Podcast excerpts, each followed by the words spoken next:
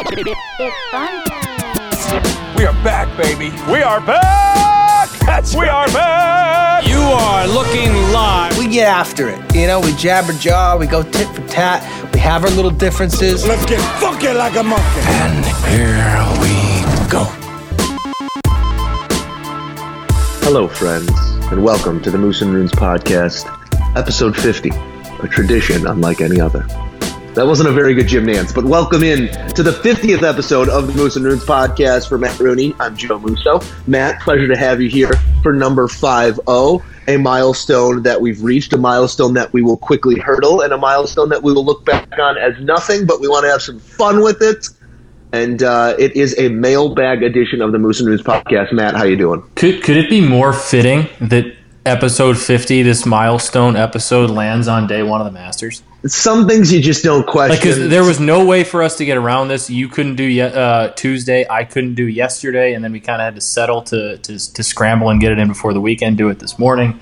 And it just happens to be. Sometimes it's meant to be, Joe. Sometimes fate is in the cards for you. The ghost of Bobby Jones does your podcast scheduling, you know, and that's just that. I don't know what your wake up kind of habits are, but I'm a big snoozer with the alarm, which you can probably guess. I like to hit 3 or 4 times before getting. I'll catch 1 or 2 snoozes. Alarm went off at 7:30 this morning, Joe, and I was wide awake. Because I just knew. It was 7:30. I was wide awake, and then the first thing I did was scroll to Twitter and start looking for the starting ceremony to pop up on my timeline so I could watch that video. I was so excited. I myself this year, and I always get very excited for the Masters, and I'm extremely excited for this one, especially with Tiger in the field. But I think having Tiger in the field has forced me to temper my excitement, my expectation. I don't want to get too high on a Thursday. You know, I don't want to get. I don't want to get too amped up. I'm as amped up as you can get. I got to save that for Sunday. I'm just sitting in the pocket today. If he shoots, you know, he's already. I know we're listening to this at different times, but while we're recording this, Tiger's on course. He's already got a birdie on the card. He's already got a bogey on the card. He's even. If he could just hang within a few shots of that lead all week and be there on Sunday, I'll be a happy man. That's all you can really ask for. But there's a group of. I'd say 20 guys where if there's a pair of 2 or 3 of them coming down the stretch and it's exciting, then, you know, that makes for great theater on a Sunday. Can you promise me something, Joe? Yeah. Can you wear the shirt that I got you on Sunday? I can't. I'm working. I have a show coming directly out of the Masters. It's called an undershirt. It's red. What am I going to wear? A red shirt. Who am I? I don't know. You can wear a black shirt. Everything. Everything is wrong with a black button down. Wear a Tiger red button down. That's almost worse. You're Italian. That's your color. I think with this coming out of the gates, we should start with a fashion question. Again, thank you everyone who came to us with the mailbag questions. All of our listeners who send mailbag questions in over the weeks. We got a nice wide variety too here. We got a wide variety. We got some food. We got some fashion. We got some sports. I think it's most of our most of the main things that we like to touch on here on the Moose and Runes. But with the egregious fashion suggestion that you just made, let's jump into a fashion one right off the bat. I don't see what's wrong with a black button now, but go on. Okay. Well. This question comes from, and you have the list of who the questions have come from. This is the one fashion one, correct? Fashion one. This is from friend of the show, friend of the podcast, offensive coordinator for the Grotz Giants, Rob Gallick. Ooh, we got a celebrity sending in questions. We got a professional football coach sending us in questions. It's nuts. This is huge. It's insane. It's huge. So thank you, Rob, for sending this one in. But it's something along the lines of, you're a first-round draft pick in the NFL draft. You know you're going in the first round. You're not going to be sitting in that room for long. All the eyes are going to be on you. The cameras are going to be on you. What's the fit look like for that night? What are you wearing? So, Matt, I don't know if I want to defer to you here and let you take it off because sweatpants are not an option. Or joggers, excuse me. Joggers. I graduated to joggers. Yes, you've graduated to joggers. Not an option. So, I'm gonna let you take this one. What are you going with? Now, surprisingly, here before I let you give me some crap, dressing up, you know, putting on the suit, the tie, the button down, that is actually that's in my wheelhouse. It's really just the middle tier that I don't like. When I got to do like jeans and khakis and like a polo stuff like that, I don't like the middle tier dressing. I love being in sweats. I also like kind of getting dressed up, getting the suit on, looking good, Joe. I like that. Get suited up. You throw the cape on, you know. It's as close as you'll get to being a superhero. That year I worked for the Blackhawks, and, you know, I was wearing a suit to work every day, you know, different suit, tie, shirt combination. I loved it. Played around with some stuff, tried some things out, see what you look like in different things. I enjoyed it. But now, Matt, before you answer, important question. How many times when you were working for the Hawks and you were getting suited up for games, how many times did you not unloop the tie? Did you just loosen the tie and put it back on? Always untie the tie. Okay, because that's a deal breaker. That wrinkles the tie. This would be the last podcast. This would be 50 would be it.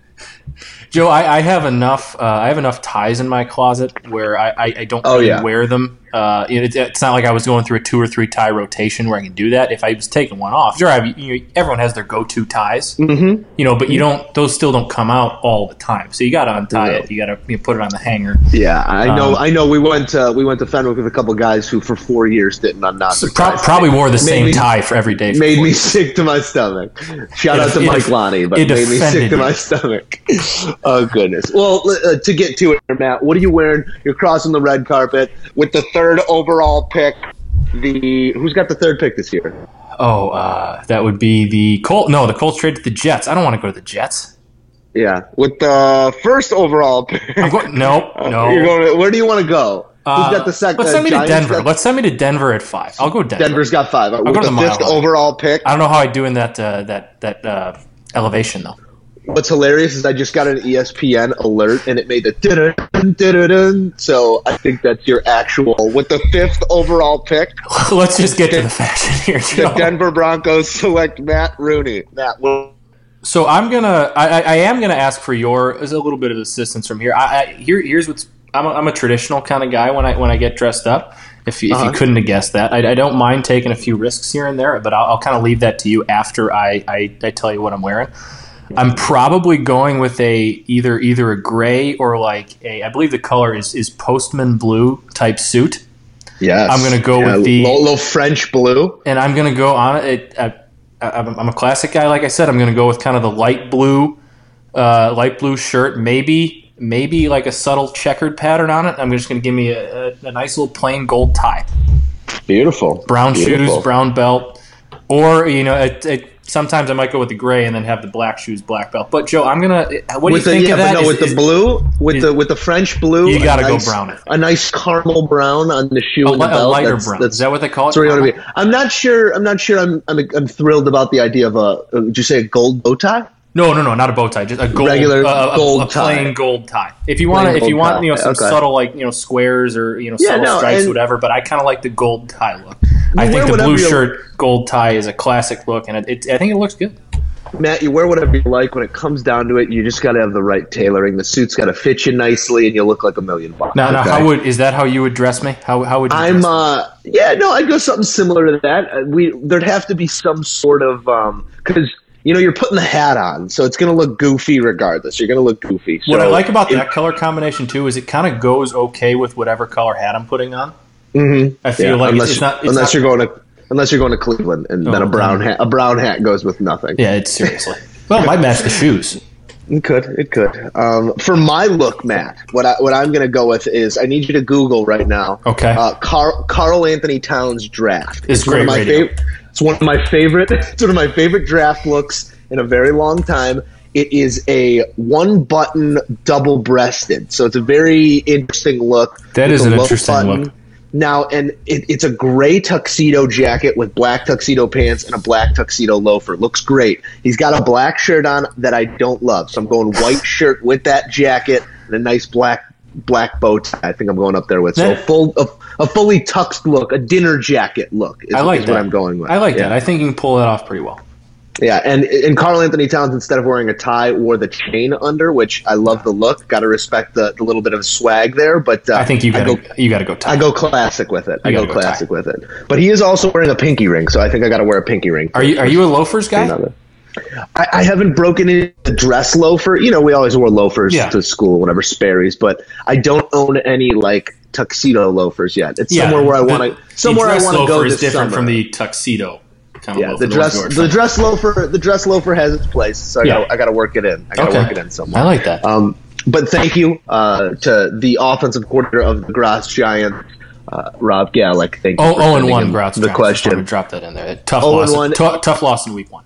And he got a little tick for the reserve squad. Oh, yes, he did. And if you want to check out, congratulations on surviving. He's got some videos. Rob. He's got some action shots on there. It looks good. That bright yellow is your color. Rob. Looked like he was bailing out. Looked like he was bailing out on some of those throws. Like that front shoulder wasn't where we needed it to be. He looked a little rusty. There was one shot there where I thought he might. I might have to fly down there and help him crutch around because his knee might have been in a little trouble. But gladly that didn't happen. We might need to just get him with George Whitfield, get back to the basics. I like that. All right, Matt. Well, let's take it to another mailbag question here. Again, you have the list, so oh, no. What? What? That was my alarm. Did you put my alarm there?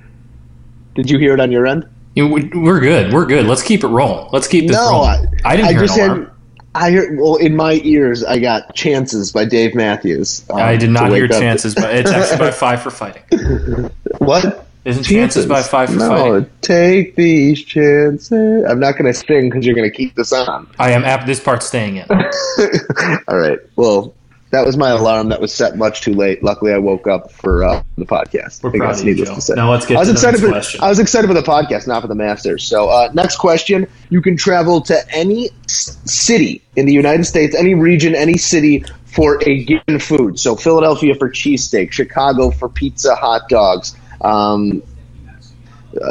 Miami for the Cuban sandwiches. You could go anywhere for their given culinary cuisine, Texas for barbecue. I know our southern listeners will get tight about this. Any of those barbecue cities for barbecue, Kansas City for barbecue. Where are you traveling and eating, Matt? And this comes from Utah. This is also from our good friend, the offensive coordinator. This is all from Rob Gallick.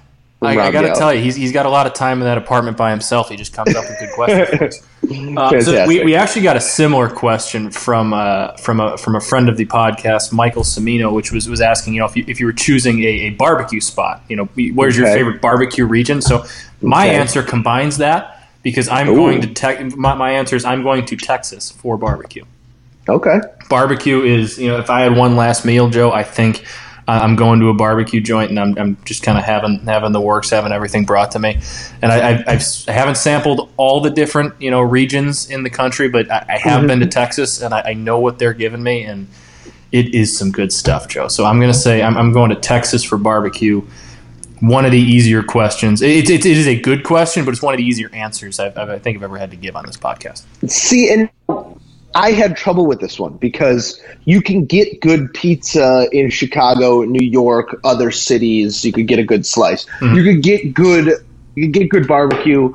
I've had good barbecue in Texas. I've had good barbecue in Kansas City. I've had good barbecue in Chicago. Green Street Smokes Meats makes some fantastic barbecue. A couple other spots, fantastic barbecue. But the one thing that I've had that you cannot duplicate is seafood in Maine. I had the freshest lobster of my life, sitting on the wharf in Maine. Shout out to Alex Firth, friend of the podcast.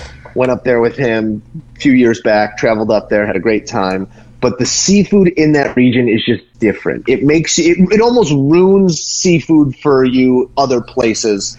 The clams, the oysters, the lobster, the crab. It is all head and shoulders above any other seafood you have. And I think that trickles down into the whole northeastern region with Boston and other places. I've had some fantastic seafood meals in Boston, but specifically Maine, Portland, Maine, that area up there, just you can't beat it. I do like that answer, and I think I can't really speak to it much because I've never gone up there and had the seafood. I've really been to Boston kind of one time in my life for a very short time, so I haven't done that. But that's on the bucket list of foods for me, Joe. I need to get up there and kind of sample the local fare.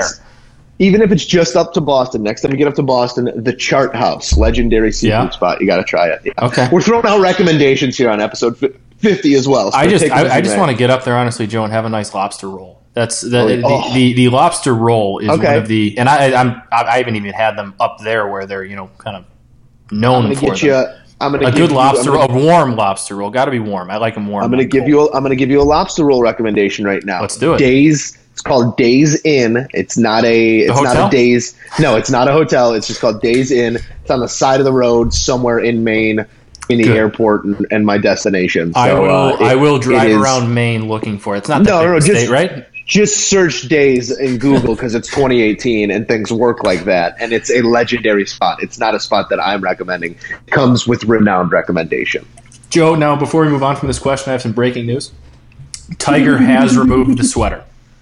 Tiger's taken off the sweater. He's got the gray shirt on, so now I think he means business. But you got to think about it. You got to think about it. Augusta, Georgia. It is currently what time? 2 in the afternoon? No, 1 in the afternoon. Noon. It's noon. Math. It's noon, yeah. Do math. I haven't done good with the time change. Do math. Still, I'm still getting used to the time change.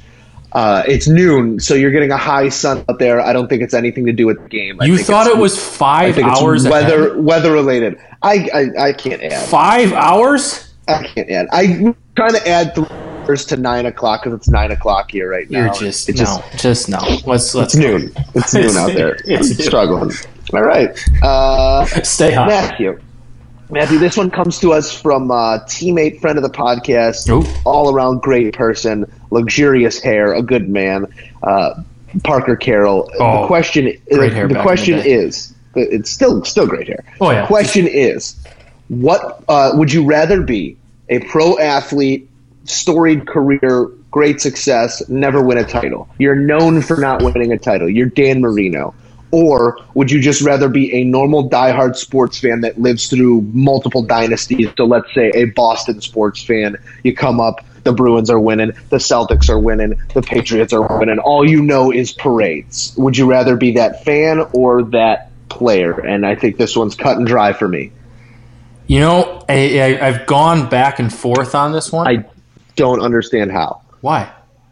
Because one pays you millions of dollars. Money, Joe. One pays you millions of dollars to play a child's game for a living. It's not all about the money. And be successful in. No, but you're guaranteed success in the NFL. You know, but you're guaranteed success, but then you have to live with failure your entire life. That's not that easy to do. I don't think of Dan Marino as a failure. I think of Dan Marino as a guy who never got his championship, but I think of him as one of the most successful, talented quarterbacks in the history of the game. I mean, I see where you're coming from. I do. I think of Johnny from Southie as just some fan. You know, I feel like it would just kind of eat at me, though. I still think I'd go with the athlete simply because this might be a loophole, but after I'm done playing, I would still have that opportunity to try and get into maybe like being an executive of a team, maybe get into a coaching career, something involved where I still have a chance to be competitive and still try and win a championship that way. And while maybe I never accomplished it as a player, I might be able to figure out a way to accomplish it as an executive. And while that might not be as fulfilling, I still think if, you know, say John Elway never won a Super Bowl, but he put that team together that won with Peyton Manning a couple of years ago, that's still pretty darn fulfilling. Yeah. But he won 2, so. Yeah, but you know what I mean. If Dan Marino wins, your loophole's closed. No, it's not. It's still a loophole. I think I'd be just fine toiling over my my past failures poolside with a pina colada in my hand, so I'm going with the player in the situation as well. I will say, Joe, though, while we're not the Patriots here, we're not, you know, the Boston fans where we have literally a championship every year. I think as the Chicago sports fans we've been, we've been pretty lucky and had a nice little run here, which I don't think either of us would be too eager to trade away all that quickly. With a bunch of Stanley Cups, we've seen a World Series, even the Bulls kind of at the beginning of our time, Bears run into a Super Bowl. We've had some good times as sports fans, so we are a little bit blessed as well. And that hasn't been a downer, to say the least. It has. It's been a nice little run for us here as Chicago sports fans. Now let's go out and get a Bears Super Bowl so I could die a happy man. Hey, I'm just saying. Every time the last 2 times Loyola's gone to the Final Four, the Bears have won the NFL championship. One year was an NFL championship. One was a Super Bowl. So just saying, not saying. Sounds like a lock. Just like a lock. The odds are pretty good in Vegas right now, if you're interested. I'm just saying. I may or may not have put something on there just in case. You're a sad, sad boy, Matt. You're sad. I'm fully aware of that, but let's move on. All right. Why don't you hit us with the question here, Matt? Let's go with one I got from my brother, Tim. Very Masters related here, Joe, if that's okay with you. Okay. Both of us are pretty realistic. You're probably not going to get to play Augusta National in our lives, correct? Unless we can get very lucky. Okay. Don't ruin my Okay, fine. Once we make it big time here, and the Moose and Runes podcast becomes the Moose and Runes radio show, and we're on every morning, weekdays from 9 to noon. We'll be big celebrities, and we'll get to play Augusta. But just say for whatever reason that doesn't happen, and you get one chance to play one hole at Augusta one time, not the whole course. You got to pick one hole at Augusta. And why? When we initially read this question, my first ask was, how many times can I play? Do I get to play it over and over and over again? Of course not. If I get to play it over and over again, then you probably go with a par three, but you're only getting a few shots if you play a par three, and you want to get as many shots, so you go pick a par five. But the first one that comes to mind for me is the 12th Golden Bell, little par three. You walk over the creek, walk over the bridge, have that historic moment right there. They say it's a tough little pitching wedge, but it's 155 yards that'll eat you alive. The wind swirls down there. Sometimes it's a pitching wedge, sometimes it's an 8-iron. So it really depends where the pin is. It'll punish you. Some more breaking news here. Tiger goes back-to-back bogeys on 4 and 5. I didn't want to say that because it made me feel sad. Hopefully we'll turn it around here, but I'm going with Golden Bell, the 12th. It's just, it seems to be in an area where you're starting off Amen Corner, so if I can go for a walk after I play the hole. You can go for a nice little walk. Well, then I'm in a perfect spot on the golf course to go for a walk. I'm playing the 12th Golden Bell. I kind of bounced between, I had three that really jumped in my head immediately.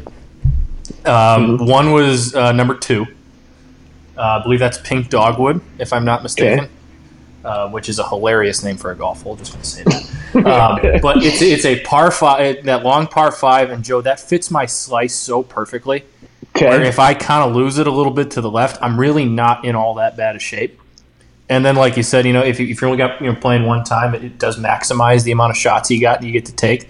Next hole I was kind of thinking about was 10, very similar, kind of a shortened version of number two, that par four that kind of fits the... you get one. I'm breaking down my options, Joe. You get one, Matt. This is my answer, not yours. Okay. But the one I'm going to go with, and it's also a par three, but it's a different one. I also have a... I can't think of the word, so I'm going with 16, Joe, but I'm going... Oh, I love 16. I'm going with Vern also calling my hole. If that so Vern is... Vern, contingency, but that's what I was thinking of. Contingency that you've... calling my hole on 16, because I know 12 is kind of... Amen Corner is Augusta National and all that stuff, but to me, 16 so many times is where the Masters is won and lost. Yeah. So many times on Sunday, it's coming down to somebody... sticking at the 5-7 feet and making birdie on 16 in that really tough pin position. Tiger's obviously chipping. I mean, there's so many iconic moments with Vern's voice on that hole, and that to me it doesn't get. I know it's a par three. Yeah, exactly. And so for me, I just 16? It was a tough choice. You give me any hole on Augusta National, I'll happily take it. But I'm going 16. I'm going Vern all the way up in that booth that he somehow gets up into every year, calling my hole, and there you go. They got to have one of those wall things that you see the infomercials that it goes up and down the stairs, little seat. Now he just got a little elevator that brings him up. He's got just a one-seat elevator that brings him up there. But always a fun hole, that Sunday pin location, gettable. You can roll it in if you draw it in there off that little side hill, so always a fun one to watch. I imagine it would be a fun one to play, Matt. Let's move forward to another one. All right, am I going or are you going? You go. All right, this one comes from our good friend, also former teammate with, at the time, he had a fantastic head of hair, if you remember, Jeff Barris. Oh, yeah. I'm going to read his text word for word here because I find it kind of funny. It starts with, I eat Skittles when I'm sad. Does your food selection at the turn change depending on how well, poorly your round is going on the golf course? So, Joe, talk about. I'm going to expand this a little bit too. We're going to go on the golf course. Tell me what your meal's like on the golf course. How that reflects how you're playing. If you're playing better, you go something a little lighter. And then also just in life in general, kind of what's your you're down. You're not having the greatest day. What's your go-to comfort meal? Go. Well, I'll give you the comfort meal first. Like, it's not a meal, but if I'm like feeling down and I really just want to like undo the belt buckle and just go all in, I'll mess up whatever cookies are in sight. Like I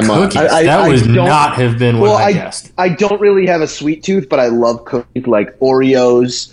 You're gonna give me a hard time, but Mint Milanos. The Mint Milano is the perfect cookie. It is the most complete cookie, flavor wise, texture wise. If you could see my face right now, Matt, go get a pack of Mint Milanos. No. I know exactly. Tell me that a single one survives. I know what Mint Milanos are. I've had them. But you're telling me your comfort food. No, your meal when you're sad. Your pick me up is store bought cookies. I don't look for a pick me up from food. Grow up, Joe. I don't look for a pick me up from food. No, if you're looking for happiness at the bottom of a jar. It took you 50 episodes, and you've gotten me the most fired up and offended I think I've ever been, because your comfort food is a pack of Oreos and a box of Mint Milanos. That's what you're going with? That's what makes you...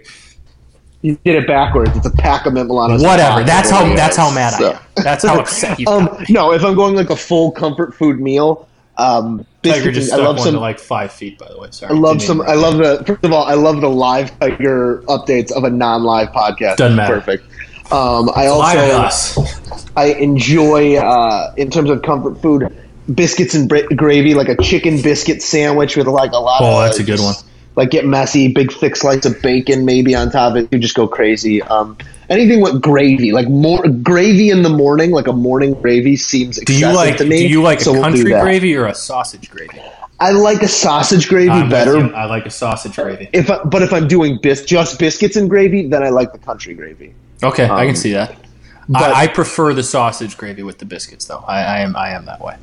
If I'm just going to let my hair down, like the other day, I wasn't feeling down, but it was like, all right, we're cheating today. Yeah. I ate a full fried chicken, like a whole chicken fried, and found a fried chicken place in town here that's supposed to be their bourbon fried chicken, supposed to be world-renowned, and it was on point. So a nice fried bird in some capacity, I guess. I think I like that. Okay. That's better than your cookie answer, your store-bought cookie answer. Matt, give me your manifesto here when it comes to soothing feelings with food. Well, you know, there's a couple different options. It also kind of depends what kind of day it is, what's open on Grubhub. Because I'm not. If I'm in a mood, I'm not going anywhere. I'm not cooking. I'm ordering. That's fair. Thank you. One of the options is always pizza. You can't go wrong with. I think I even said this for my Super Bowl meal, Joe. Though, but Lou Malnati's pizza when I'm in a mood. That will always put a nice little smile on my face. But I'm also with you. I like to just go to town on some breakfast food. Whether that's biscuits and gravy, whether that's corned beef hash, whether that's some eggs, big skillet, whatever, a skillet, some pancakes, whatever. I will absolutely go to. Give me a Benedict with hollandaise on the side. It's a veteran move right there. You're obviously drizzling your own hollandaise, but you drizzle as you eat because there's nothing worse than a warmed hollandaise. If you give me the hollandaise on the side in a nice little Corning, a nice little cup that might keep it warm. That's how you want to do it. Yeah. Now I'm getting really hungry. Yeah, there's a veteran tip for you. This is not good for me. I'm getting very hungry here. But if I'm in the more snacking mood like you are, or if it's like midnight and nowhere's open, if there is ice cream in the freezer, doesn't matter how much is in there. If I'm not having it right now, it's gone. It's gone. There could be a gallon, there could be a quart, there could be half a pint. Whatever's in there, I'm probably just going to finish. See, I love ice cream too, but I've gotten to a point gastrointestinally at my old age where you're 26. We can't do much ice cream anymore. If I'm eating ice cream, we gotta know our exits. Okay, we gotta have an exit strategy. If I'm having ice cream, out in the wild, that is one place where I feel very blessed that I don't have to worry about that. That is one food that really doesn't do much to me. There you go. I don't know what it is. Ice cream just doesn't fill me up, and I can eat as much of it as I want. That's probably how I've gotten to be the way I am and the way I was. Joe, your body knows it's just so filler. Good. Yeah. Sorry. Okay. So with that said, do you eat ice cream at the turn if you have the option to? No, because then it gets melty, and you kind of got to eat it quickly. Ice cream. See, On course food for me is all situational. Am I with the boys? Am I at an outing? Am I playing solo? What's I'm not a big meal guy on course. By the way, I'm much more of a snack guy. I want something quick. Maybe if you got a good power bar, an RX bar, or if I actually need a bite, like I got out to the course late, didn't have any lunch, and I need something at the turn.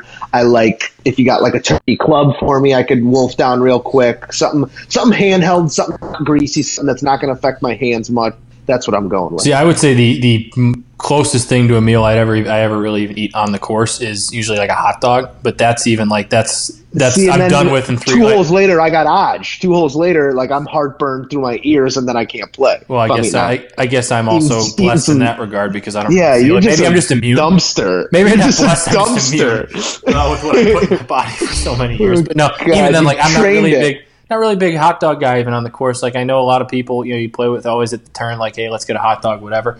I'm more like, give me a thing of peanut M&Ms. I'll kind of nurse those for a couple holes, and let's go out and play some more golf. Then usually probably a couple Coors or Miller Lights. The last thing I need is like more to deal with because there's, like you said, there's beverages. Whether you have your Yeti there with some nice water, and then you got a couple beers as well, or if you're going vodka lemonades, that's my on-course usually. That's your on-course. Vodka lemonade. Speaking of heartburn, we go vodka lemonade or whatever it is. You got a lot of beverages. You got your scorecard. You got, if you're playing a nicer course, you got your yardage book. Your yardage gun. There's a lot going on. I don't need a 6-course meal somewhere in my cart to have to deal with as well. Yeah, I'm much more. I'll eat when I'm done with 18. When I'm done with 18, I get back to the clubhouse. I'll sit down and have a real nice meal with you. But if I'm on the course, give me something like give me some Coors Lights for the back nine at Lost Dunes, Joe. Give me like 2 or 3 Coors Lights for the back nine, light but still kind of there, and let's go. I like the candy bar at the turn. Yeah, but you gotta be Snickers or peanut M&Ms for me, pretty much always. I go Snickers, but you got to be careful because you could hit that sugar crash by like the 16th hole, and you don't want that. So maybe you keep. That's why I like keeping a couple not meal replacement bars, but like yesterday I had an RX bar on the. Is RX sponsoring the podcast or you or something? No, but it's that one where it says everything that's in it on the label. It's super trend. It's a trendy label. We've mentioned it 3 times now on here. Can we get them? The RX bar, the official bar of the Moose and Runes podcast. I'll clip this and send it to him.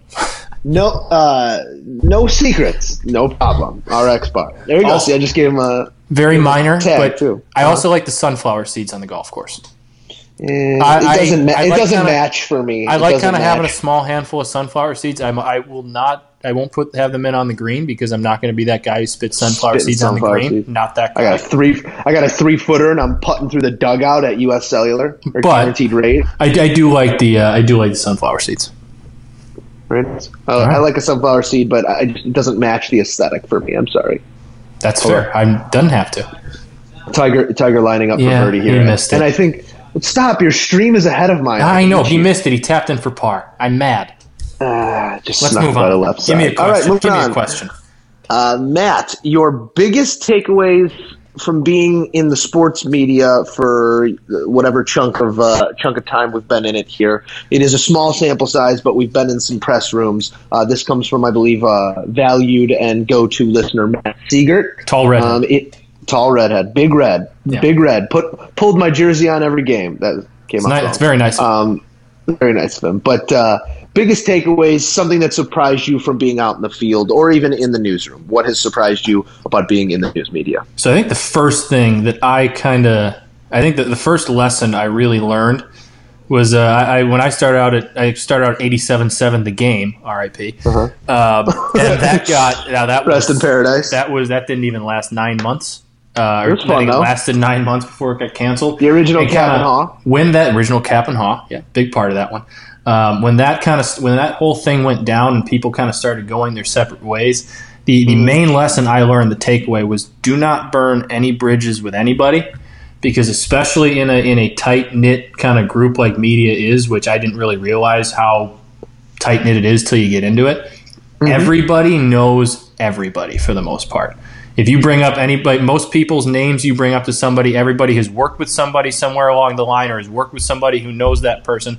So I think that's the biggest takeaway I've taken from this is basically no matter how you feel about somebody, how well you do or don't get along with somebody, always kind of be nice about things, be a good person, like work well, and also just don't burn bridges, don't start stuff, be kind of, at least in your attitude, kind of like very middling, and just don't burn bridges with anybody. That doesn't say don't be aggressive to go get what you want, but at the same time, don't piss anybody off, don't burn bridges, because they're just about everybody you've crossed paths with might have a chance to help you somewhere down the line, especially when you're starting down at the bottom, kind of like we were. Absolutely. It is all about the network. And, I had an inkling of that before we got into it. And that's any field that you go into. True in any field.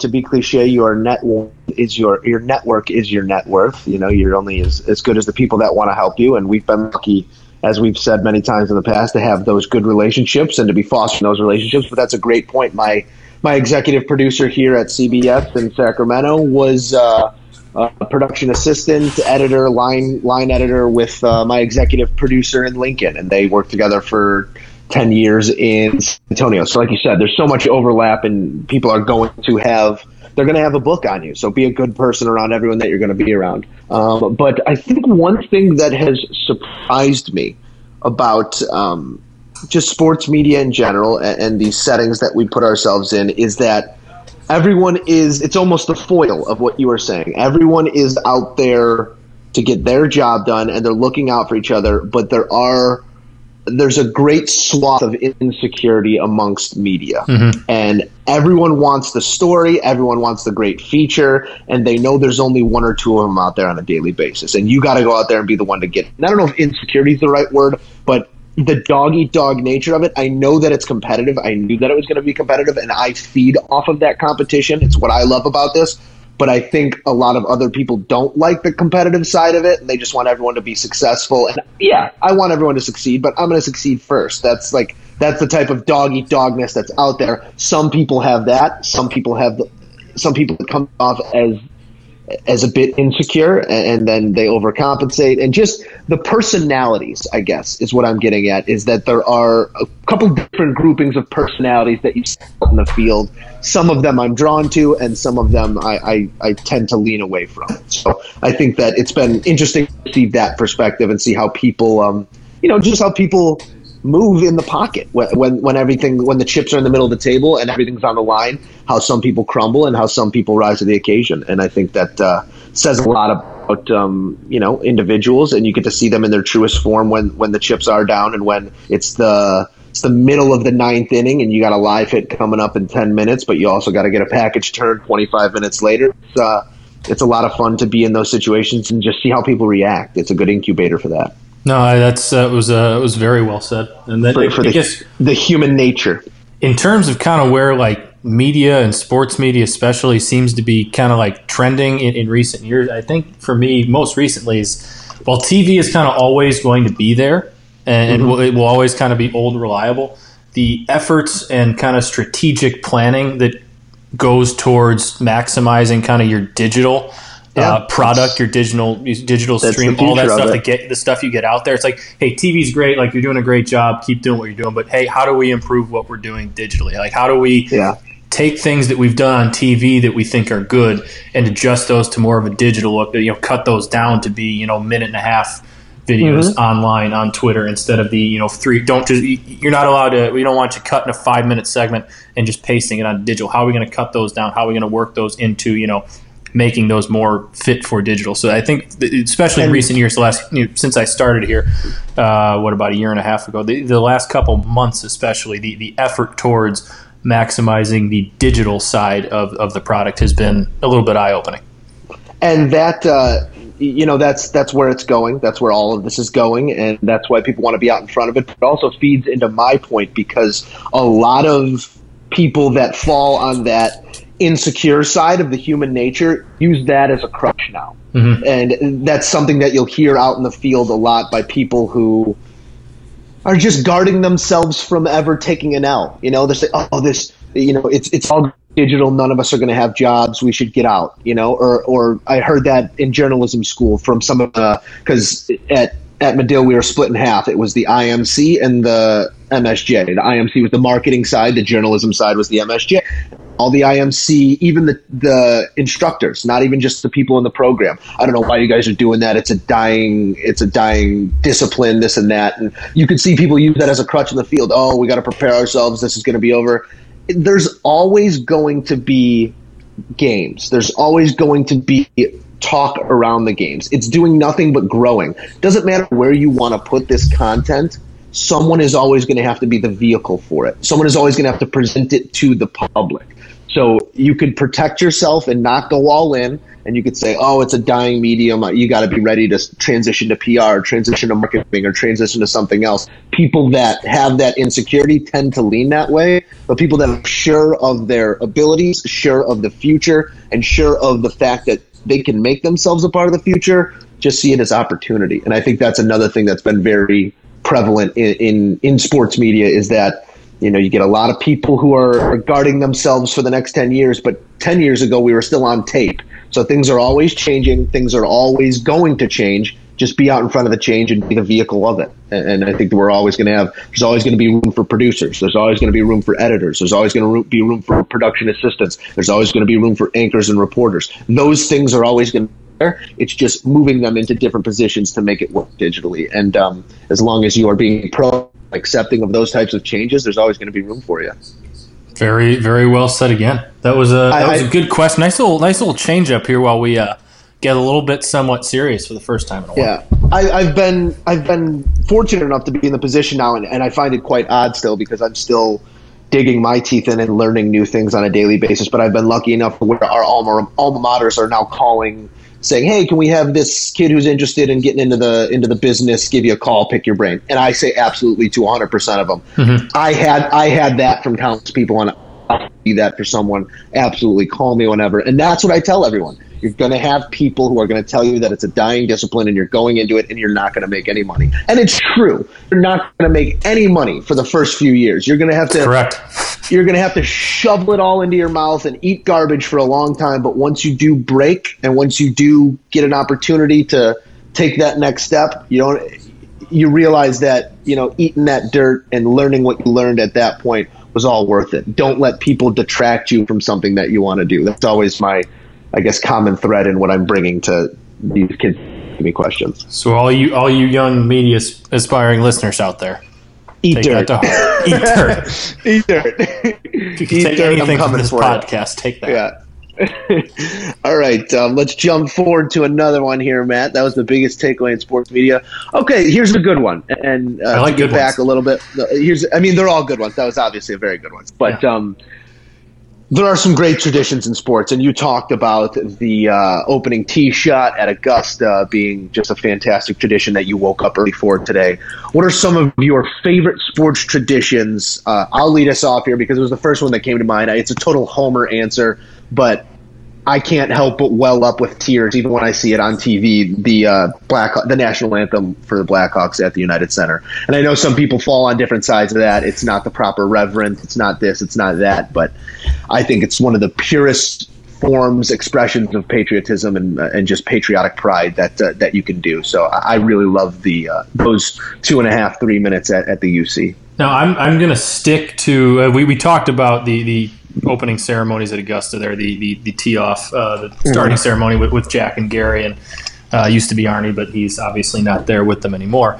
Other than that, which I do think is probably my favorite one that I kind of look forward to most every year. We talked about this also before the podcast. I'm going to stick with the ice here, Joe.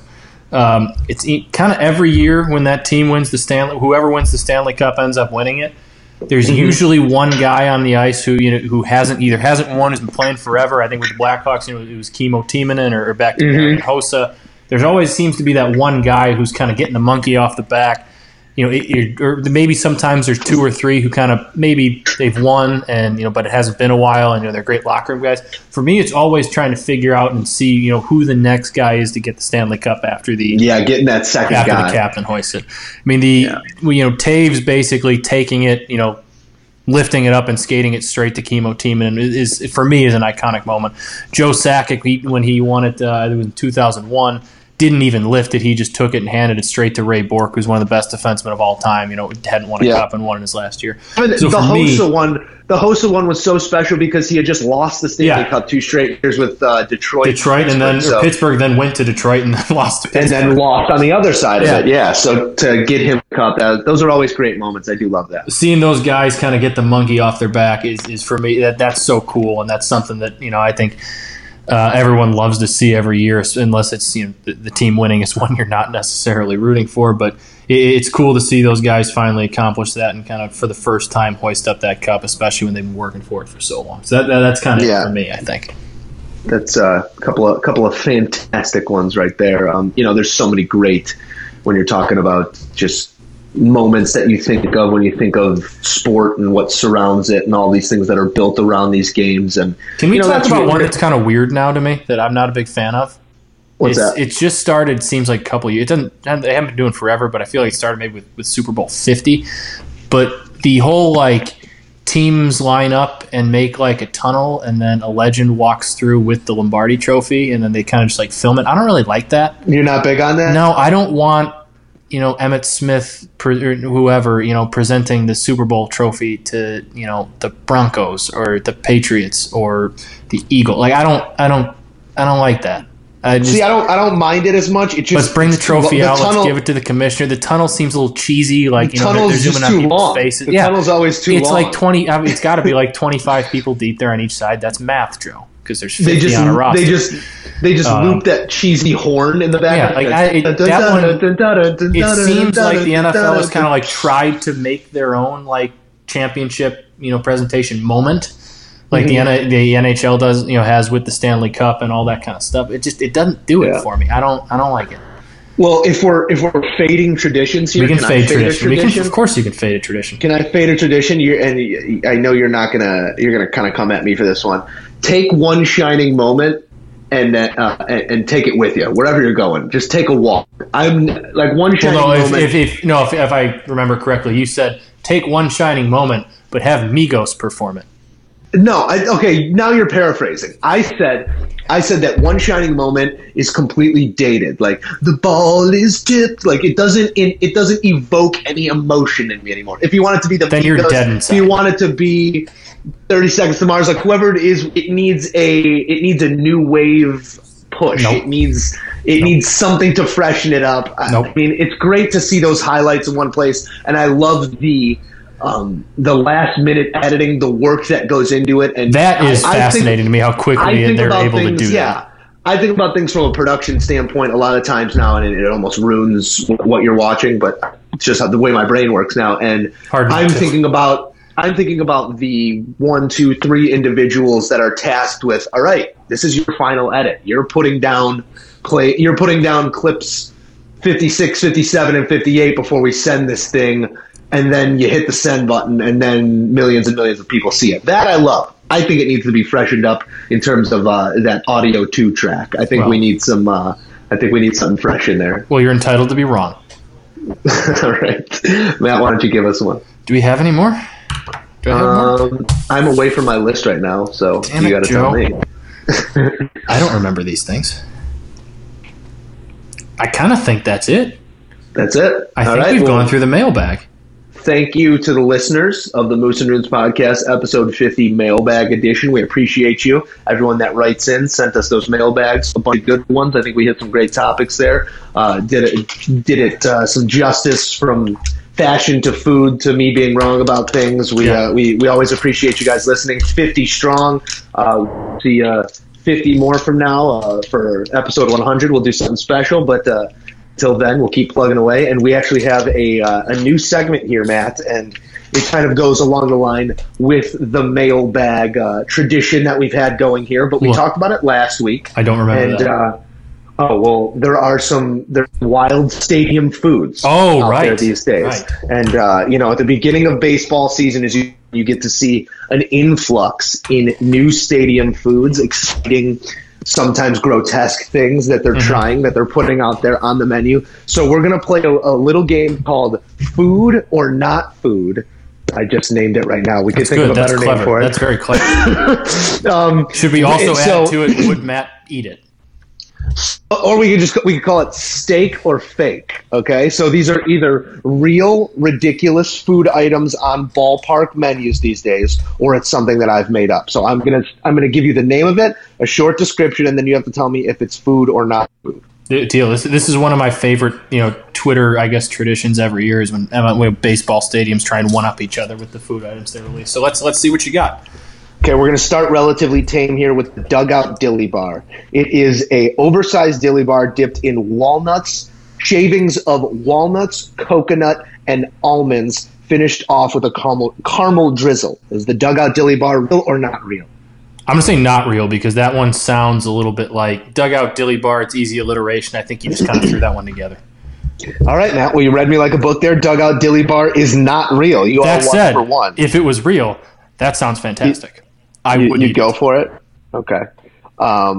So we're gonna go to another one here. The second option is the. Hold on, I got to pull up the sheet with the with my list of them. Sorry, it's just taking a moment. It's good radio once again. We're made for some of these moments sometimes, Joe. This is okay. This is how we roll. I got my list. Let's go. I got my list. This one is less a food item and is more an iteration on a classic. Beer foam art. Have your favorite player's face printed on the top of your beer foam. Foam art. I will confess that I did see this on Twitter. You've seen this one. This is real. The Yankees were doing that, which I think is real. Just, I don't need that. I don't want to I don't want to be looking into Giancarlo Stanton's eyes while I'm taking the first sip of a Miller Lite at a baseball game. Joe, I don't need to do that. That's for me. I know you want to stare deep into the eyes of Giancarlo, but I don't need to do that. Any excuse to stare. I don't know if I'd be able to look eye to eye. He's like 8 feet tall. Well, it's because he's tall, but the beer isn't 80 feet tall, Joe. It's just his face. Mm-hmm. Yeah. Okay. How do you even do that, by the way? Like, how do you? I have no idea. Some sort of airbrushing technology. Yeah. That's science. All right. On to a new one here. This is the Chicago sandwich. Ooh. Chicago sandwich. Ooh. It's a pickle brined chicken thigh topped with tempura and sport peppers. So you get your little Chicago sport pepper in there. The Chicago sandwich, real or fake? I'm going to say fake. That is a real selection. Really? From where? Wrigley? Available to you at Wrigley Field. Okay. Vine-ripe tomatoes, a dill aioli served on an onion roll sprinkled with celery salt. It's like a Chicago dog that they messed up. I don't know if that doesn't sound like it does it for me, Joe. I think when I go to these baseball games, like I'm kind of set in my ways of what I go with, what I want. Mm-hmm. It's usually kind of simple, kind of straight. That's what we said. Yeah. 2 brats, 1 with grilled onions, 1 with sauerkraut, a couple beers. I'm a happy man. Yeah, exactly. I'm always a big grab a bag of peanuts at the game too. I'll get there right away, have my hot dog, have my Polish, and then just kind of snack on a bag of peanuts the rest of the game. Just kind of go in on some peanuts. I like that. Give me a churro in the 7th inning at the Cell. I'm a happy man. All right, Matt. The next food selection for you in real or fake food is the Walking Doggo. This is a hot dog-based chili served in a bag of Fritos along with your sour cream, your cheese, your walking taco accoutrement. I sadly think this is true. This is real. The Walking Doggo. I hope I'm wrong.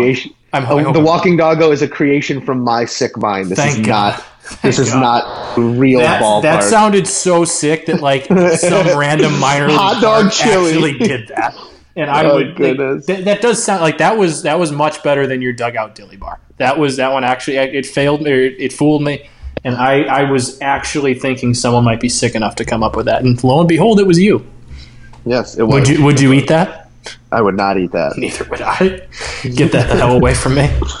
All right, Matt. The next selection for you is the Dilly Dog. What? It is the Dilly Dog. It is an 100% all-beef hot dog. With Dilly Bar on top of it. No, inserted into a pickle that has been cored out and deep fried in a what do you call those? In a corn-like fashion, like a corn dog, like a corn dog. But yeah, the pickle is also wrapped around the hot dog in a pseudo sexual manner. gross. That's got to be real. Someone's definitely like. It seems like. Yeah, that's a real one. I was going to say something, but it might sound oddly like inappropriate for podcast airwaves, so I'm not going to say it. But it's that one seemed like it would be real. The Dilly Dog is available to you at Texas Rangers games this season. Would you try that pickle? I don't think so. I don't think pickle and hot dog. I don't think so. I like the pickle on my hot dog. To me. I like the pickle on my hot dog. Just the texture biting through that might be a little weird for me. I wouldn't go out of my way to get it, but if like somebody said, "Here, do you want to try this?" and told me what it was, I'd be okay, sure, fine. Probably eat it, but I don't think I'd go out of my way to get it. Gotcha. All right, Matt. Your final one here. Okay. It is the Cheeto Lote. And now an elote is the name for street corn when they do crazy stuff with it. So the Cheeto Lote is a of street corn that is then roasted, rubbed with chipotle mayo, and then dusted in Flamin' Hot Cheetos. The Cheeto Lote. Is that real or fake? That's a good one because it seems like people are trying to incorporate Flamin' Hot Cheetos into just about everything these days. Everything. But that's why I'm going to say this one is not real. This one is real. Really? You get yourself to Chavez Ravine, Los Angeles Dodgers, and get yourself a Cheeto Lote. It looks fantastic. It probably lights your face up and turns you red, but It looks very good. That was a good one, Joe. I thought that one sounded just real enough where you saw something and kind of twisted it into something else. I changed it up a little bit. Yeah. You know, the Cheeto Lote is a real thing, and we're going to have to head down to L.A. for one. Okay, you got me. I think that was probably about 50-50 there, right? That was probably right. Yeah, I think you were close to 50-50, so we need you to up your ballpark game a little bit. But I'll try and do some more research. Well, I told you I wasn't going to do any research this time. I was going to stay off the food internet channel airwaves. I appreciate that. Which I did. I'm an honorable man. Mm-hmm. But like you said, give me a couple brats, preferably brats. I remember the brat stand that I always loved being down the first baseline at Sox Park as well. There's those three or four in like underneath the concourse. There's like three brats, three that do brats and Italian sauces, and there's kiosks, three that do. They're not the actual. Yes, they're like the actual grill, not like the kiosk. You got to go with the one with the grill where you see all of the hot dogs, Polish sausage, brats, whatever, lined up on the grill, and you see the grilled onions on the other side, just kind of sitting there frying. That's the one you got to go through. No onion, come back in half inning. You come back because the onions are gone or something. But I usually get mine right when I walk in, so I've never really had that problem. I'm usually able to get the grilled onions. I like to get to the seat. I'm like a third inning, I need a bite type guy. I'm usually in there a little bit before the game starts, and then I'm usually in my seat kind of with the food right when we're getting about first pitch. It's a good way to go about it, Joe. And plus, then it maximizes your trips to the concession stand. If I wait to the third inning, then it's probably taking away one trip to the concession stand later. Yeah. See, I'm not trying to spend $76 at the concession stand, which is very easy to do. I'm not trying to, but I will. Now, I saw the most egregious thing I've ever seen around a ballpark the other day. I was at AT&T Park for Giants opening day. Just without a phenomenal, thank you, without you, that. Phenomenal yeah, day, nice beautiful weather. Nice. Couldn't have got me to hold a camera. I can hold it. Couldn't have got you. I mean, if you get out here, we'll talk about it. Yeah. Don't marginalize great photographers. They're great people, but I'm talking about because I was running solo on Tuesday, and my shoulders are still sore. So that's why you needed me. Point being, for the first time, and now it is San Francisco, everything's expensive and whatnot, but it wasn't even that great of a parking lot. It was probably 3-4 block stadium. I saw $100 flat rate parking. What? $100 for a parking spot 4 blocks from the stadium. I was doing a lap around to get back to the media lot after I dropped off my gear, and $100 media lot. It is the most ridiculous. People were pulling into it too. Honestly, to me, that is absolutely. It was wild. That's wild. I've seen 50. I've seen 60 at some big events. We made a jump straight to 100. They better wash my car, rotate the tires, and change the oil. Pick you up at the front of the stadium. Seriously, it was a sight to behold. That is like it's $20 to park at the Cell 2 blocks away. Shut it down. Shut it all down. Shut it down. Shut it down! Houston, we have shut down. I've seen enough. Shut it down. Matt, hit the preemptive shut us down music right there. Or if you could put it in somewhere before me. I'll see what I can do. Yeah, parking has gotten too expensive, and that's my piece of the day. Well, that's, I mean, you're not wrong there, Joe. Oh, goodness. And I think we got to blame that on the Blue Crew, too. I think that's the boys out there in San Francisco, you know. They're just jacking up the prices. This burgeoning business is just jacking up the prices in the area. So Blue Crew, if you're listening, which maybe not, it's who knows. But we can send it over. Men. We can send it over to them. We have some connections over there. We now have a Northern California, Central California presence. We're also looking for sponsors. We're not afraid to target, you know, to switch our content to more Giants, Warriors, Kings type centric content. If you'd like, 49ers and Raiders are both supposed to be pretty good. We can talk about them. We're looking for some sponsors. We're looking for a nice little title sponsor. We could be the Moose and Runes podcast brought to you by Blue Crew. Hell, we can be the Blue Crew podcast that talks What can Blue do for you? There you go. That hasn't been taken by anyone, right? That's No. We're not stepping on any toes. I don't think so. That's genius. Did you just come up with that? Run that by legal before we... yeah, I'll run that right after I ask them if I can use the Masters theme at the beginning of our podcast. I'll bring up that one. Perfect. Yeah. Perfect. Okay. Sounds good. Sounds like a good one going here. Sounds like a plan. Well, we got him on retainer for a reason. So, Dad, if you're listening, we might need a lawyer. Well, Moose and Runes listeners, we appreciate you guys. That's 50 podcasts in the can. It's been so much fun. Can't wait to bring you the next 50. For Matt Rooney, I'm Joe Musso. Matt, say thank you to the people. Joe, and I do, before we sign off here, I've already gotten a mailbag for next week that I think is going to be fantastic. We don't want to sneak it in on the back end. No, we don't want to sneak it. I think this one's going to be good enough and cause enough probably debate where I think it's going to stand on itself. But that's a teaser, Joe. That's in the biz. We like to call it tease. Tune in next week. I personally can't wait. Please tune in next week. All right, be good. Talk to you soon, people.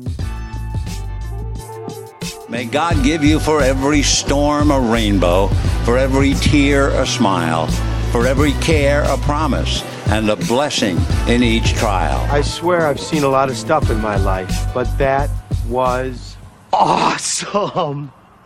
Chicken on the stick was phenomenal. Yeah, 50! Woo!